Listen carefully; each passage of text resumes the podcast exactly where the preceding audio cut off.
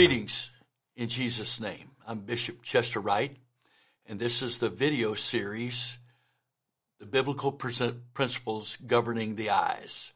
Uh, this is lesson three of that series, and uh, the, we, we want to talk about the principle behind the biblical principles which govern the eyes. First of all, it, it's important for me to say to you that what's what has been taught and will be taught in these lessons is a principle based approach rather than a rule based approach to the subject of the separated or the holy use of the eyes. Uh, I have not and will not in this entire video series say, do this, don't do this, watch this, don't watch this. I'm not going to do that. Why? Because that's between you and the Holy Ghost and the Word of God. So that's what I want you to understand right now.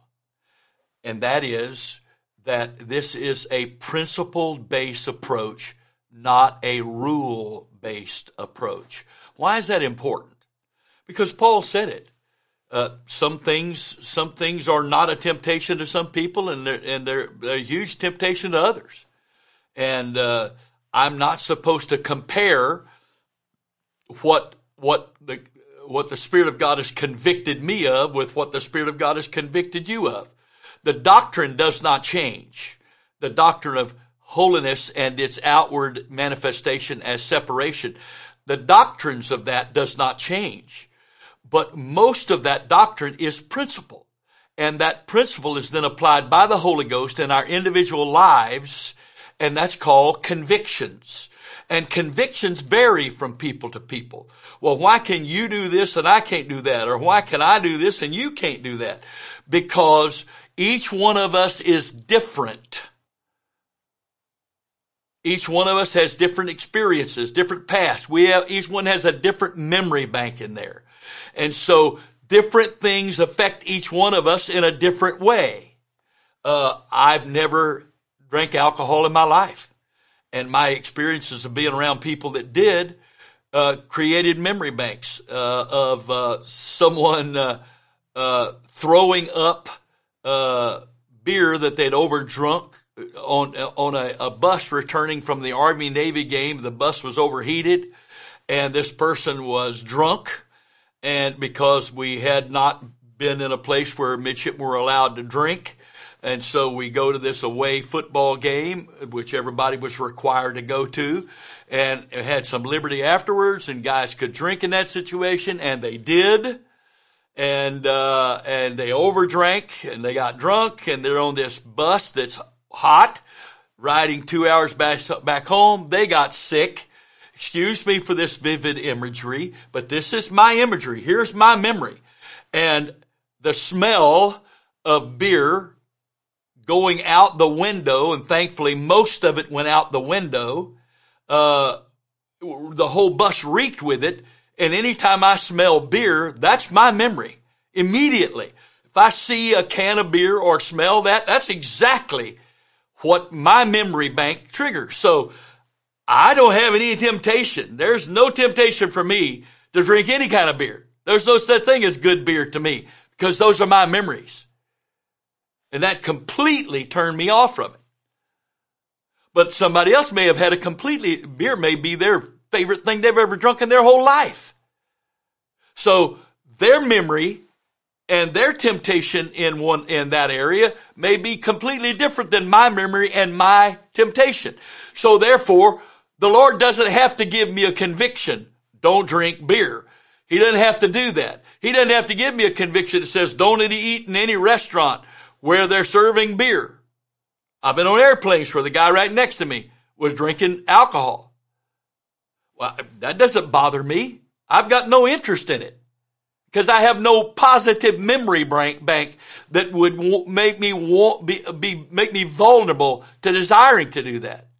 So that's why convictions vary based on my past, on my memory bank. And so that's why rules don't work. They don't work. Principles work because God can take principles and help me. Because if I do rules, what if I keep the rules, but those rules are not strong enough for me? What if, what if it, within the rules, there's certain things that I'm allowed to do in the rules that lead me, that's an open door for me to go a path I, I don't need to go. Simply because the rules allow me to do that. And we all know how rules go. You can keep the letter of the rule while you're breaking the spirit of the rule. You can do that. For, for instance, there's a speed limit. That speed limit says 50 miles an hour or 60 miles an hour or 65 miles an hour. There's no law that says how long it's supposed to take you to get from dead stop up to the speed limit.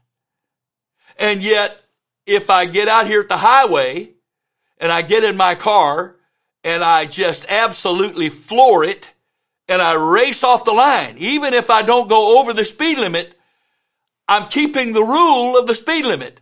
But is that really the spirit of the speed limit?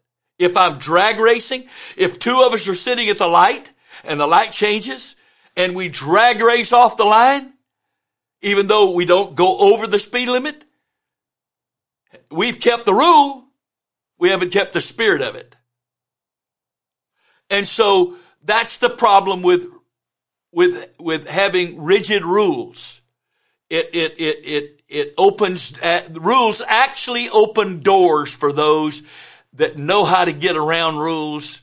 And the problem is when you're keeping a rule, even though you're breaking the spirit of it, flesh will convince you, I'm okay. I'm doing everything the rule says. That's why some people can be all separated looking on the outside and have dead men, men's bones on the inside. They're keeping the rule of separation but they are filthy in here. And according to the word of God, we know that's not acceptable to God. It may be acceptable to the rule-based group that you're a part of, but it's not acceptable to God. It's not acceptable to God. So there's nothing in this study that's intended to be made a rule. This is the biblical principles governing the eyes. It is my hope and prayer that as you study this lesson, the Holy Ghost will begin to formulate in your spirit some personal guidelines of how you will use your eyes in every scenario and circumstance of life from this point forward.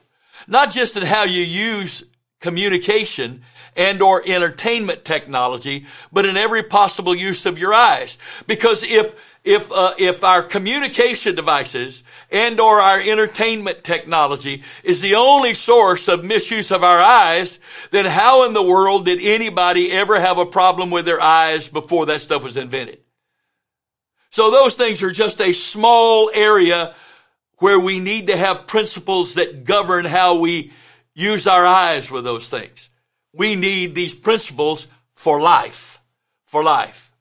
If I allow the Lord to guide me in using my eyes in a manner that will please Him, then the following are a few of the more significant results that are potentially mine by following His instructions and principles. I will see God. I will see my relationship with Him grow into all that He has promised. I will see His power and glory manifested in the sanctuary. I will see a great harvest of souls. I will see the Lord when He returns. And I pray these things for you and me and the entire body of Christ in Jesus' name. We must never forget that the gift of sight that God has given us for good and to enrich our lives also has great potential for evil. So I just came from the blessing of governed sight, spiritually governed sight. We just talked about that. To now I need to come back and talk to you about the potential principle wise of the negative use of our eyes. The following are a few verses that demonstrate some of the positive effects of having eyes which are guided and governed by the word of God. John 14, 9 says this, Jesus saith unto him, Have I been so long time with you, and yet hast thou not known me, Philip? Hast thou seen me? He that hath seen me hath seen the Father. And how sayest thou then, show us the Father? So Jesus says to Philip, you have been seeing me with your eyes, but you haven't seen me yet. You don't really know who I am. Your brain and your spirit have not really processed the truth of what you're seeing. Because the image that your brain is processing says to you, human being, man.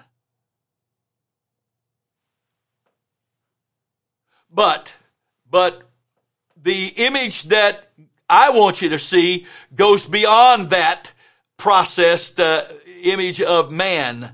That image is what God is wanting to show you about me.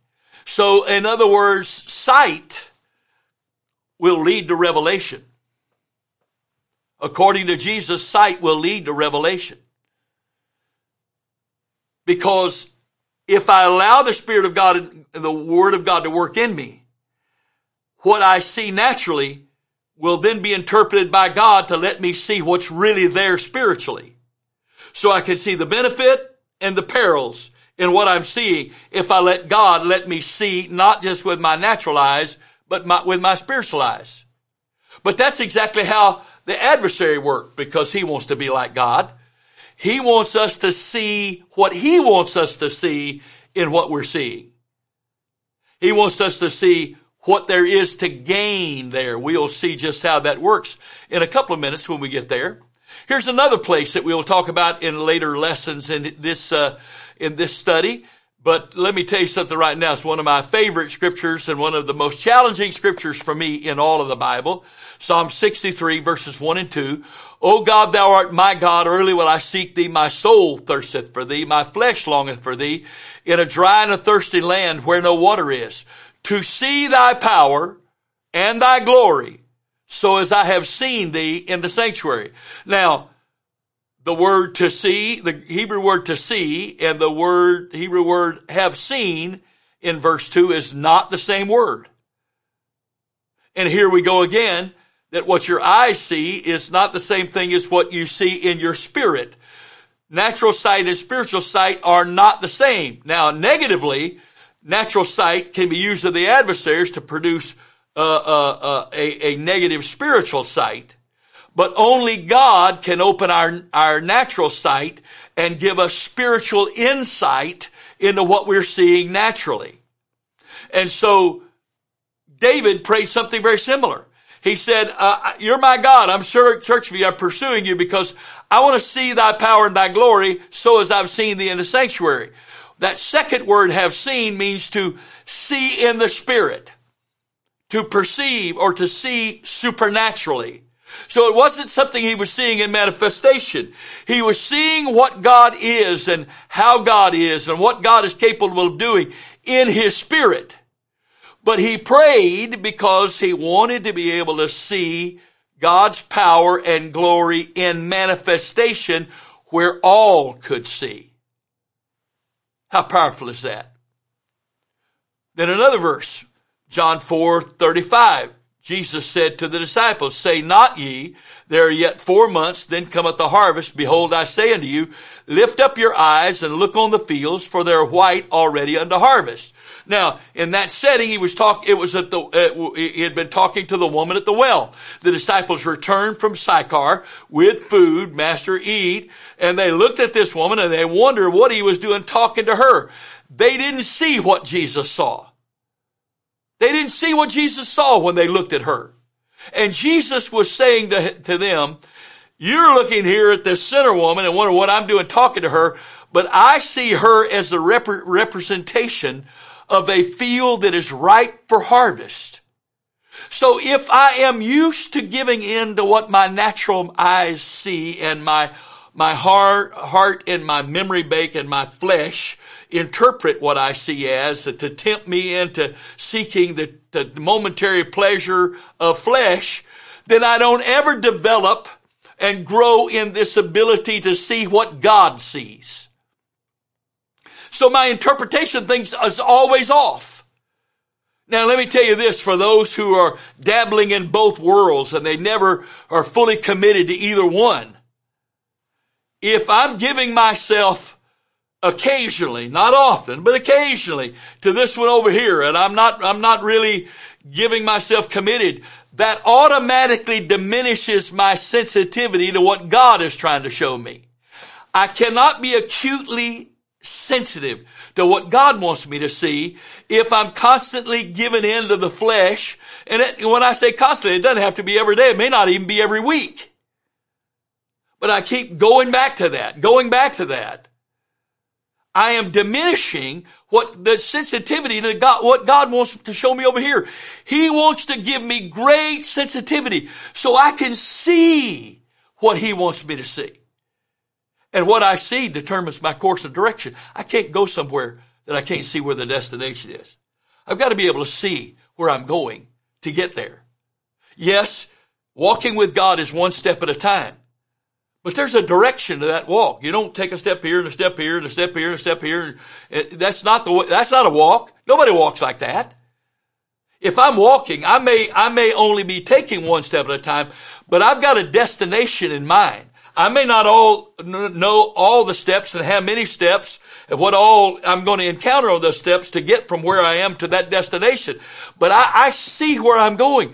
And children of God who dabble both ways, they don't see enough of where they're supposed to be going to really be motivated to apply themselves to get there. And why? Because they're constantly undermining their own sensitivity by falling into this, falling. Does God forgive us? Yes, He forgives us. Does He bring us back out of it? Yes. But we don't let the grace of God empower us to habitually walk in the Spirit and follow the Spirit. That's why Jesus, uh, Paul said, excuse me, Paul said in uh, Romans 8, uh, 14, for as many as are led by the Spirit of God, they are the sons of God. So when I'm not walking in the Spirit, I'm not practicing my sonship. I'm not.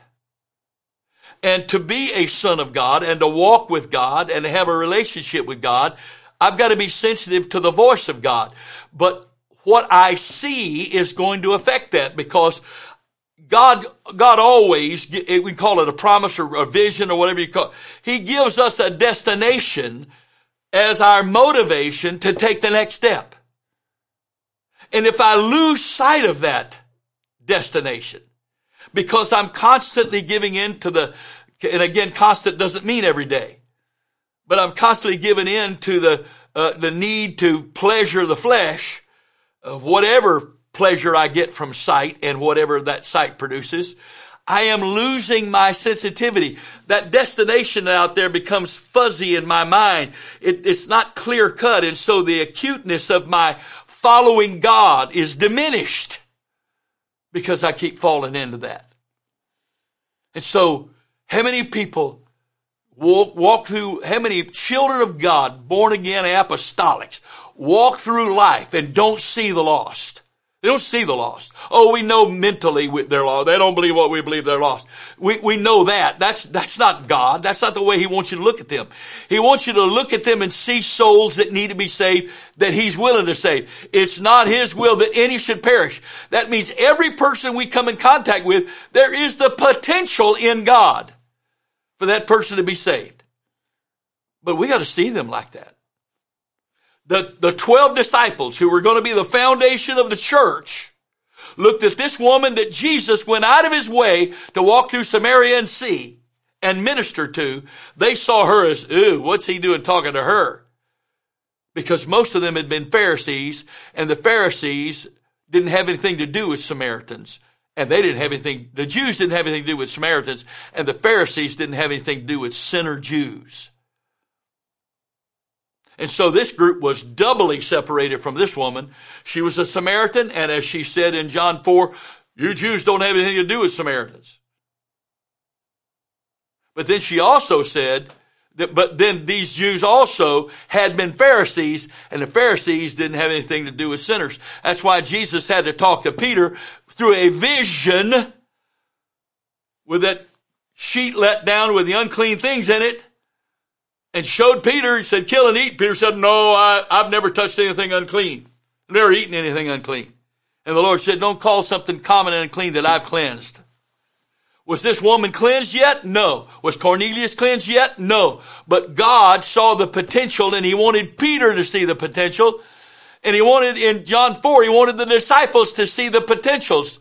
They're white already in the harvest. And then one more time, Hebrews chapter 9, 28. These are just examples and I'm going in more depth into them than I expected to go, but the flow's there, so that's good. Uh, Hebrews 9:28. So Christ was once offered to bear the sins of many, and unto them that look for him shall he appear the second time without sin unto salvation. Why am I supposed to be looking to him? I, that doesn't mean I'm, I'm, I'm standing gazing up into the heavens like they did when he ascended. That's not what he's talking about. But in here, there is a looking. It's an inner sight. It's a spiritual sight. And it's supposed to be focused and it's supposed to have a focus. And what is that focus? To always be ready when Jesus comes. Because who is he going to appear to?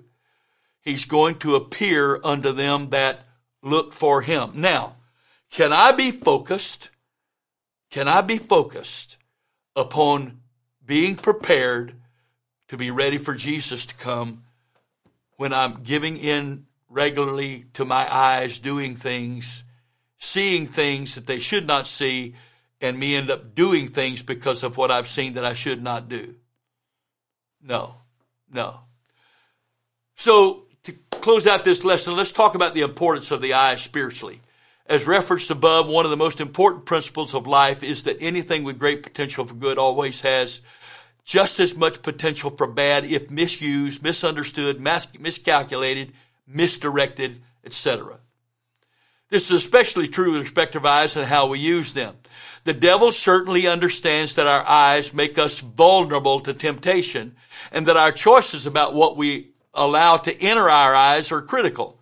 These fundamental spiritual facts are easily demonstrated by considering the adversary's efforts to tempt even Jesus through his eyes. We know that when he was led of the Spirit into the wilderness, he was tempted of the devil. The Spirit led him to a place to go through these tests. And one of the key ways that the adversary tempted Jesus was through his eyes. I'm reading from Matthew chapter 4, verses 8 through 10. And again, the devil taketh him up into an exceeding high mountain and showeth him all of the kingdoms of the world and the glory of them and saith unto him, all these things will I give thee if thou wilt fall down and worship me. Then saith Jesus unto him, get thee hence, Satan, for it is written, thou shalt worship the Lord thy God and him only shalt thou serve. The Hebrew, the Greek word for showeth there means to show or to expose to the eyes. In other words, what he was seeing. Then in Luke chapter 4 verses 5 through 8, it says this, and the devil taking him up into a uh, high mountain showed him all the kingdoms of the world in a moment of time. And the devil said unto him, all this power will I give thee and the glory of them for that it is, that is delivered unto me and to whomsoever I will give it. If thou therefore will worship me, all shall be thine. And Jesus answered and said unto him, Get thee behind me, Satan, for it is written, Thou shalt worship the Lord thy God, and him only shalt thou serve. The Greek word for showed there is the same Greek word to show, to expose to the eyes. Now here's a really interesting point here. Notice the first word in Matthew 8 verse, of Matthew 4 verse 8. Again the devil taketh him into an exceeding high mountain. What do you mean again? Again what? Again? Again, because Luke 4 was the first time and Matthew 4 was the second time. And if you compare what the devil said in those two cases, you'll see he did not say the exact same thing. So we've always taught there were three temptations of wilderness. There were actually four. He repeated the second one. He repeated that one twice. He repeated it. So there was the turning the stone into bread, temptation because he was hungry, the need of the flesh to eat. There was the cast your foot, cast yourself out off the temple. But he promised he'd protect you. There was the temptation of trust. But twice, twice, he tempted it, he only tempted him with needing to eat once. He only tempted him with needing to be protected and preserved once. But he tempted him with the eyes twice. The adversary tried, uh, uh, tested Jesus's vulnerability with his eyes twice. Now, how did he pass that? Because Hebrews 5 says, though he were a son, yet learned he obedience through the things which he suffered. When? During those first 30 years of life. So he, during those first 30 years of life, he learned to overcome temptation and to stay and be victorious. Well, does that mean he gave in? No, but he learned how to follow and obey God. So by the time he was tested here, he'd already had victory. There was a stronghold, a spiritual, positive spiritual stronghold in his life of habitually obeying the Spirit of the Father that abided in the man Christ Jesus. It was there. But I'm going to say it to you again. If Satan tempted Jesus, if Satan attempted to get the man Christ Jesus, the Son of God, to fall into sin by what he appealed to him with and what he would give him if he just gave in to what he was seeing, if he did that with the man Christ Jesus, is he not going to do that with us? Absolutely he is. So ratio wise, I'm not making some law out of this, but ratio wise, is it not possible to say then that at least 50% of all of our temptations in life is a temptation involving the eyes? So the question then is, what are you and I going to do about that? What's the question? We are expected to learn from the temptation of Jesus that the adversary knows that we will soon serve whatever we allow our eyes to dwell upon. Now maybe what you call serve and what God calls serve is two different things. Whatever I'm giving it, giving my will over to is what I'm serving. Either to the will of my flesh or to the will of this world or the will of the adversary. I am serving what my, what my, my choices of my soul give my will over to. If I give my will over to God, I'm serving God. If I give my will over to flesh or, and then the world and then the adversary, I'm serving mammon. And that mammon includes everything. Flesh, world, and the, the God of this world. I'm serving those. Whatever my eyes dwell on, that's what I will eventually serve. Consequently then, whatever our eyes are allowed to dwell on will lead our minds and hearts to dwell on that also. I cannot dwell on something with my eyes without my mind and my heart also eventually dwelling on that. And whatever our minds and hearts dwell on will soon provoke us to action. I cannot dwell on something without acting on it. If I'm dwelling on things of the flesh, the world, or the adversary, I will act on that. If I'm dwelling on things of God, I will act on that. So what I, what my eyes dwell on, eventually my heart and mind dwells on, and eventually I will act upon that. Thus the link between what we persist to see and who and what we come to worship is undeniable. It's undeniable. This is why we need to know, understand, and have the wisdom and revelation of the biblical principles that govern our eyes so that we can let them have the effect in us that God would have us to. Thank you for your time. In Jesus' name, I pray that the spirit of revelation and knowledge and wisdom and understanding on these very important biblical principles would come to you today. In Jesus' name, amen.